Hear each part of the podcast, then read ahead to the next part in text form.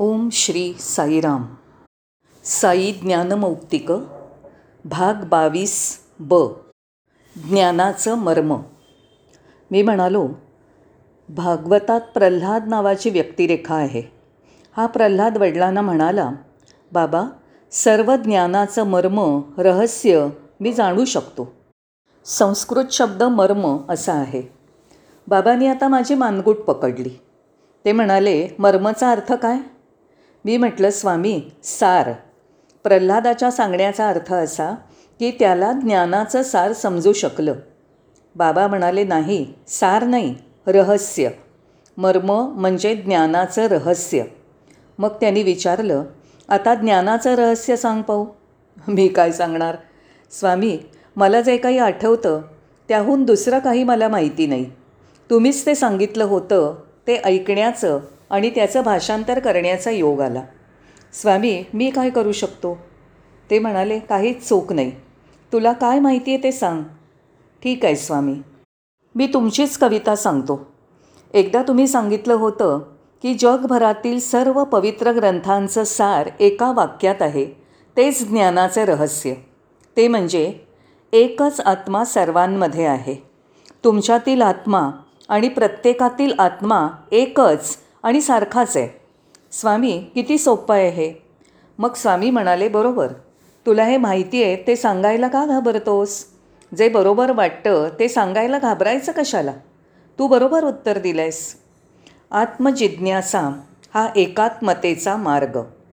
मग स्वामींनी विचारलं तुम्ही कॉलेजमध्ये कुठला कार्यक्रम घेतला? स्वामी आम्ही चर्चासत्र घेतलं. मग त्यांनी प्रश्न विचारायला सुरुवात केली. चर्चासत्र म्हणजे काय?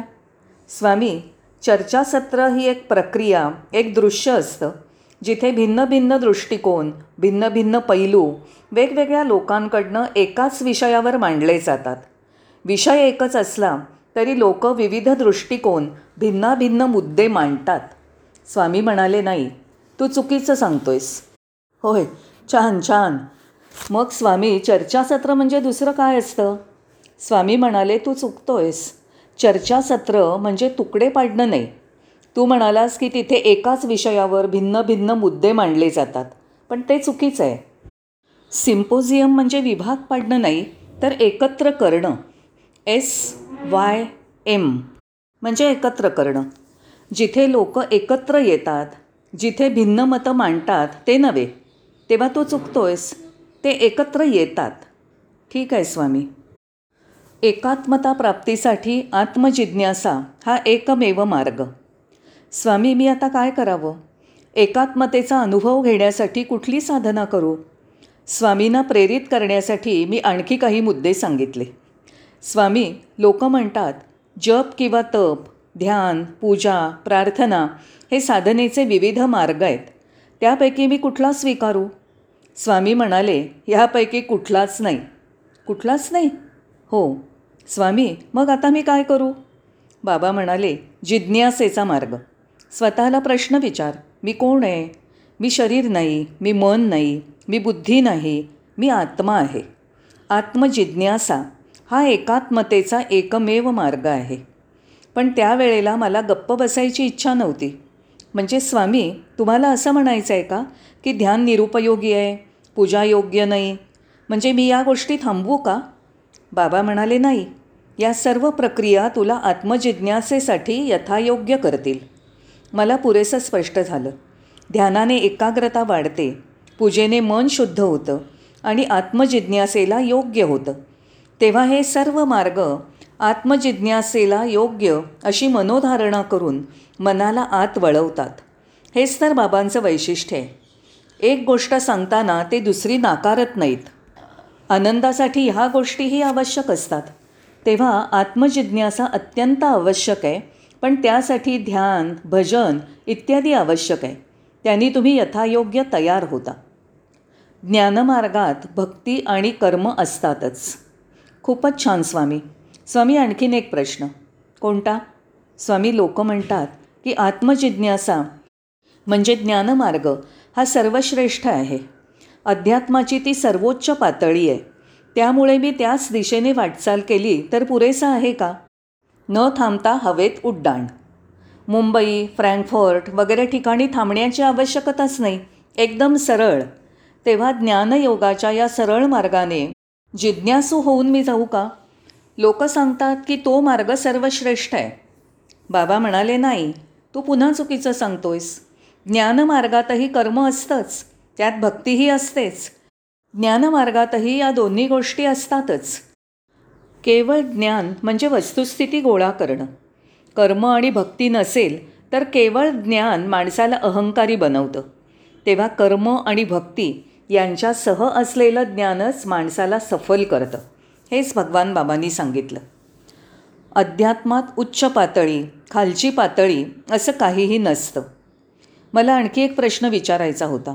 स्वामी हा प्रश्न विचारत असल्याबद्दल क्षमा करा. आध्यात्मिक साधनेत सर्वात उत्तम पद्धती कोणती हे तुम्ही मला सांगाल का? सगळ्यात सोयीस्कर मार्ग कोणता? इतर मार्गांपेक्षा सर्वात श्रेष्ठ मार्ग कोणता? बाबा म्हणाले एक गोष्ट लक्षात ठेवा की आध्यात्मिक मार्गात श्रेष्ठ कनिष्ठ असं काही नाही.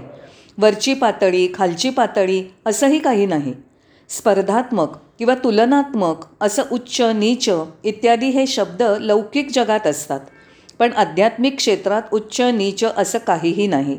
सर्व काही समान आहे हे लक्षात ठेवा. स्वामी मला हे कसं समजणार?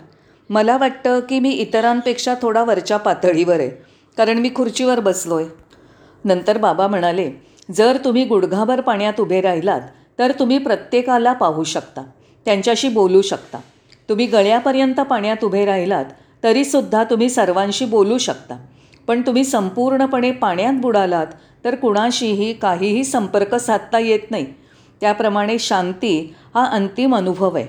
जोपर्यंत तुम्ही श्रेष्ठ कनिष्ठ अशी भाषा बोलता तोपर्यंत तुम्हाला काहीही मिळत नाही. तुम्ही शांत राहिलात बोलला नाहीत तर एकात्मता समन्वय अद्वैत यांचा अनुभव कोणत्याही प्रकारची तुलना न करता येतो. आत्मजिज्ञासेनंतर मी कोण होणार असतो? स्वामी आता दुसरा प्रश्न. बोल कुठला प्रश्न आहे? स्वामी किती चांगली गोष्ट आहे. आत्मजिज्ञासेनंतर आणि आत्मज्ञानानंतर मी कोण होणार असतो? एम एस सी झाल्यावर काय होतं? तुम्ही प्राध्यापक होता. पी एच डी मिळाल्यावर तुम्ही वरच्या श्रेणीचे प्राध्यापक होता. त्याप्रमाणे आत्मजिज्ञासेनंतर मी कोण होणार? बाबा हसले आणि म्हणाले त्यानंतर तू कोणीही होणार नाही. होण्यासाठी तिथे काही नसतं. कसं काय स्वामी? बाबा म्हणाले साखरेच्या केलेल्या पोपटाला समुद्राची खोली जाणायची होती. तो समुद्राजवळ गेला आणि समुद्र किती खोल आहे हे बघण्यासाठी त्याने समुद्रात खोल सूर मारला आणि तो विरघळून गेला. त्याप्रमाणे आत्मजिज्ञासेच्या या प्रक्रियेत तुम्ही हरवून जाता. या व्यापक विश्वाशी एकरूप होता. त्या अनंतामध्ये तुम्ही मिसळून जाता आणि मग मला हे मिळालं मला ते मिळालं मी हे झालो ते झालो.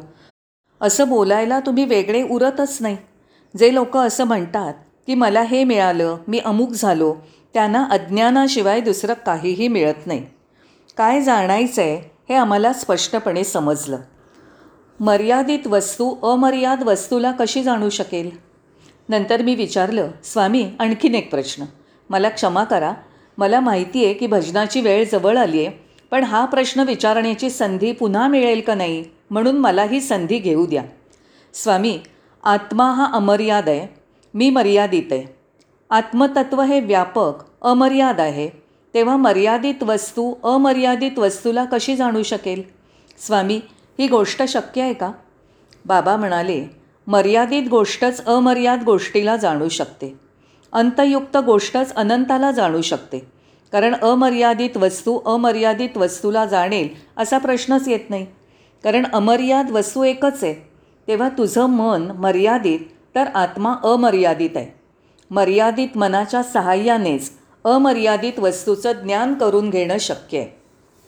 स्पंदनं आणि अंतर्नाद. स्वामी हल्ली अनेक लोक दोन महत्त्वाचे शब्द वापरतात. मला त्यांचा अर्थ समजत नाही. आणि त्यात काही अर्थही वाटत नाही. पण उघडपणे त्या शब्दांची चर्चा मी करू शकत नाही कारण मी अज्ञानी आहे असं त्यांना कळू नये असं मला वाटतं. कमीत कमी मी एवढं तरी म्हणू शकतो की मी विद्वान आहे. प्रत्यक्षात तसं नसेलही. त्या दोन शब्दांचा अर्थ आणि अनुभव मला नाही. स्वामी तुम्ही ते कृपया स्पष्ट कराल का? स्वामी म्हणाले कोणते दोन शब्द? एक आहे स्पंदन आणि दुसरा आहे अंतर्नाद आतला आवाज. स्वामी हा आतला आवाज हा प्रत्येकात असतो का? का ती काही थोड्या लोकांचीच मालमत्ता आहे? काही लोक सांगतात स्वामींनी हे आतल्या आवाजातून सांगितलं. मग ते मला का सांगत नाहीत? तुम्हाला वाटतं का की तुम्हालाच आतला आवाज आहे आणि मला नाही? त्याचा अर्थ काय? आणि लोक जागा बदलताना दिसतात का? मला चांगली स्पंदनं येत नाहीत म्हणून. जेव्हा तुम्हाला स्पंदनं जाणवतात मग मला का जाणवत नाहीत? तुम्ही आतल्या आवाजाचे प्रभू आणि मला आतला आवाज कमी. स्वामी हे सगळं काय आहे? मला त्याचा अर्थ नीट सांगाल का? स्वामींनी अगदी सोप्या पद्धतीने सांगितलं. त्याचं कौतुक करावं तेवढं थोडंच आहे कारण असं उत्तर यापूर्वी मला कुणीच दिलं नाही. स्वामी म्हणाले इंद्रियांनी युक्त शरीर ही पहिली पातळी झाली. त्याला आपण चेतन सजीव शरीर म्हणतो. प्रत्येकात जे आत्मतत्व असतं त्याला कॉन्शन्स जीवात्मा म्हणतात. त्यामुळे शरीर आणि आत्मा यांना जोडणारं स्पंदन. शरीर आणि जीवात्मा यांना जोडणारा बिंदू म्हणजे स्पंदन. आणि आतला आवाज स्वामी? थांब. प्रथमे नीट समजून घे. समजलं स्वामी? आता आतला आवाज? जीवात्मा म्हणजे चैतन्य आणि विश्वात्मा हे सर्वव्यापी चैतन्य. त्यांना जो जोडतो तो आतला आवाज किंवा अंतर्नाद.